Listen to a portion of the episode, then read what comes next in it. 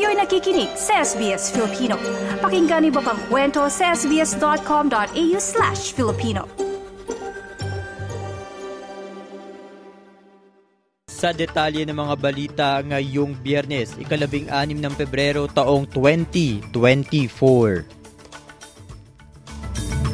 Israel sinalakay ang ospital sa Timog Gaza. Leader ng isang lupaing konseho sa Northern Territory, inakusahan ng paggamit sa royalties ng indigenous para sa sariling intensyon. At unemployment rate ng Australia tumaas.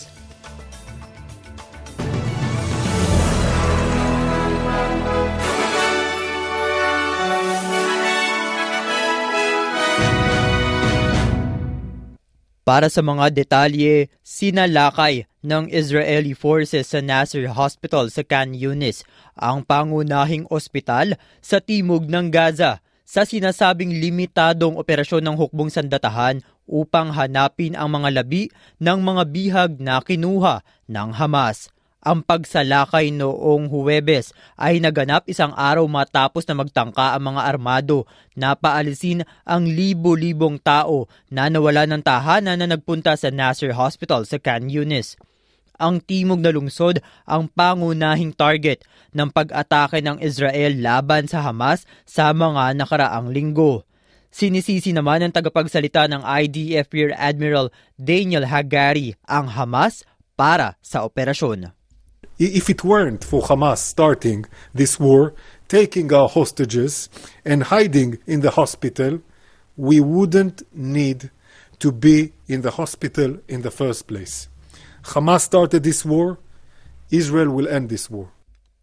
Samantala, inaasahang malalaman sa mga susunod na araw ang tunay na lawak ng mga tahanan na nasira ng mga bushfire sa Victoria habang bumabalik ang mga na-displaced na residente sa kanilang mga property upang suriin ang pinsala. Sinabi ni Premier Jacinta Allen na may mga 24 na tahanan, tatlong negosyo at 23 outbuildings na nasira ng sunog sa Pomonol sa Grampians National Park at may pangamba na maaaring tumaas pa ang bilang na iyon. Sinabi ni local MP Emma Kelly na sa karagdagang pagsusuri, lumitaw, lumitaw na ang bilang ng mga nawalang bahay sa Pomonal ay mas mataas kaysa sa inaasahan. Samantala, inakusahan ang isang pinuno ng isang lupaing konseho sa Northern Territory ng paggamit ng royalties o kaperahan ng mga indigenous sa pamamagitan ng pagpapadala ng milyon-milyong dolyar sa kanyang sariling mining venture habang ang mga lokal ay nabubuhay sa kahirapan. Ang inakusahan ay si Mark Hewitt, ang Chief Executive ng Anindilyakwa Land Council na responsable sa pamamahala ng royalties ng pinakamalaking manganese mine sa mundo sa Groot Island, isang isla na matatagpuan sa dagat ngunit bahagi pa rin ito ng Northern Territory. Natuklasan ng Australian National Audit Office na $24 million o 50% ng royalties ng pagmimina sa 2021 at 2022 ay na-invest sa Winchelsea Mining na pagmamayari at pinamumunuan ni Hewitt.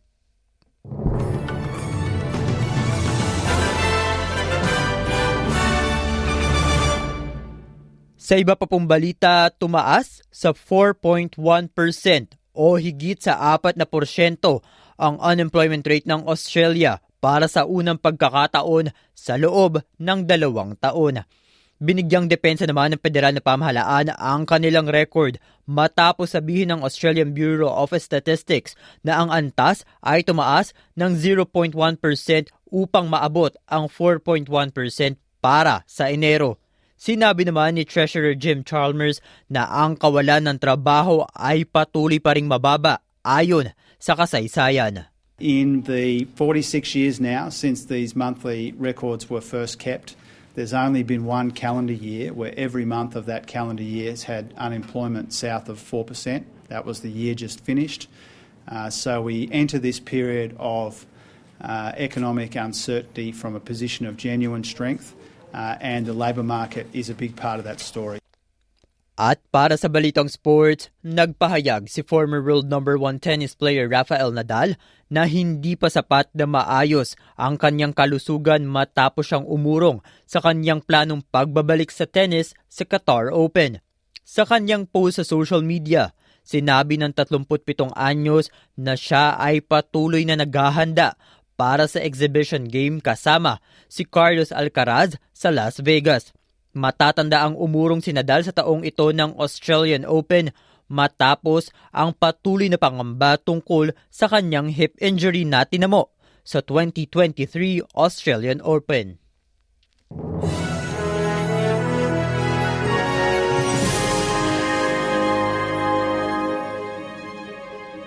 At sa palitan ng salapi ngayong biyernes, Ayon sa Reserve Bank of Australia, ang isang Australian dollar ay katumbas ng 64 US cents mula sa Bangko Sentral ng Pilipinas. Ang isang US dollar ay katumbas ng 56.22 pesos at sa palitan ng isang Australian dollar ay 36.49 pesos. At sa lagay ng panahon ngayong biyernes, asahan ang mga pag-ulan na posible na posibleng lumakas sa mga susunod na lugar. Canberra at 27, Wollongong sa temperaturang 25, Sydney at 27, Newcastle at 28 degrees, Brisbane sa temperaturang 29 degrees, Cairns sa temperaturang 30 degrees at posibleng makaranas ng malakas na pag-ulan din ng Darwin sa temperaturang 33. Bagiging bahagyang maulap naman sa Perth at 29, gayon din sa Hobart at 26. At asahan ang maaraw na biyernes sa Adelaide at 31, gayon din sa Melbourne sa temperaturang 25 degrees. Para sa iba pang balita, bisitahin ang www.sbs.com.au slash Filipino at ang SBS Filipino Facebook page. Martin Tuanyo, SBS Filipino.